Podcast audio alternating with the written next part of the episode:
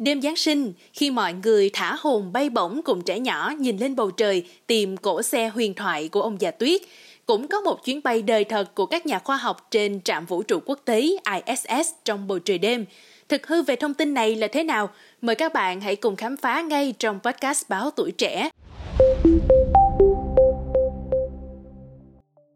Không để mọi người phải chờ lâu hơn nữa, ngay bây giờ thì Minh Anh sẽ bật mí ngay về ông già Noel và chuyến bay đặc biệt đã được nói đến khi nãy nha.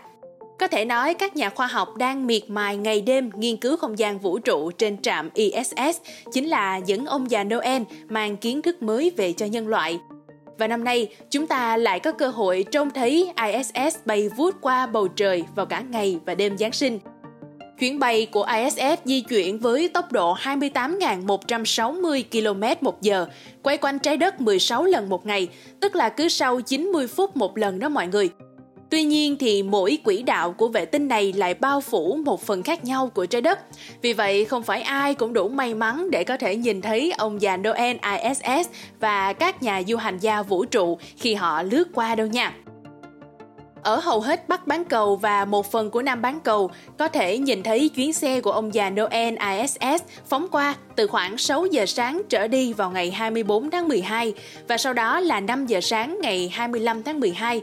Tất nhiên thì những thời điểm đó sẽ khác nhau tùy thuộc vào vị trí của bạn trên hành tinh.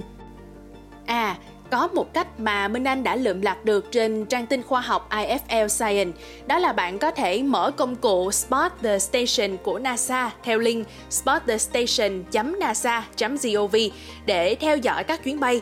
Chỉ cần nhập vị trí của bạn, công cụ sẽ cung cấp tất cả cơ hội xem các chuyến bay của ISS từ nay đến ngày 31 tháng 12 luôn đó. Ví dụ như là nếu ở thành phố New York thì bạn sẽ có thể nhìn thấy vệ tinh bay trên đầu lúc 6 giờ 2 phút sáng theo giờ địa phương, vào đêm Giáng sinh và 5 giờ 16 phút sáng vào ngày Giáng sinh. Còn ở thủ đô London của Anh thì bạn sẽ có hai cơ hội để phát hiện chuyến xe ông già Noel ISS này. Một lần là vào lúc 4 giờ 50 phút sáng theo giờ địa phương ngày 24 tháng 12 và một lần nữa vào lúc 6 giờ 23 phút sáng ngày 25 tháng 12. À mà đừng quên là chuyến bay đặc biệt này sẽ chỉ hiển thị mỗi lần 1 đến 5 phút rồi Vì vậy nên là các bạn hãy nhanh chóng chớp lấy cơ hội để chiêm ngưỡng nó nha. Đặc biệt là khi mà bầu trời càng tối thì bạn sẽ càng nhìn thấy ISS rõ hơn.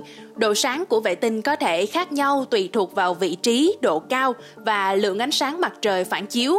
Vì ISS không có ánh sáng riêng, đó là lý do tại sao mà các vệ tinh được nhìn thấy rõ nhất ngay sau khi mặt trời lặn hoặc là trước khi mặt trời mọc. Ngoài ra thì Minh Anh còn một số mẹo giúp bạn phân biệt con tàu ISS nè.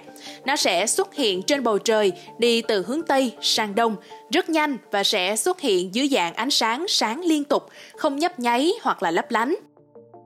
Không biết sau khi nghe tin này thì mọi người thấy thế nào, chứ còn riêng Minh Anh thì đang rất là mong chờ để chiêm ngưỡng khoảnh khắc đặc biệt này.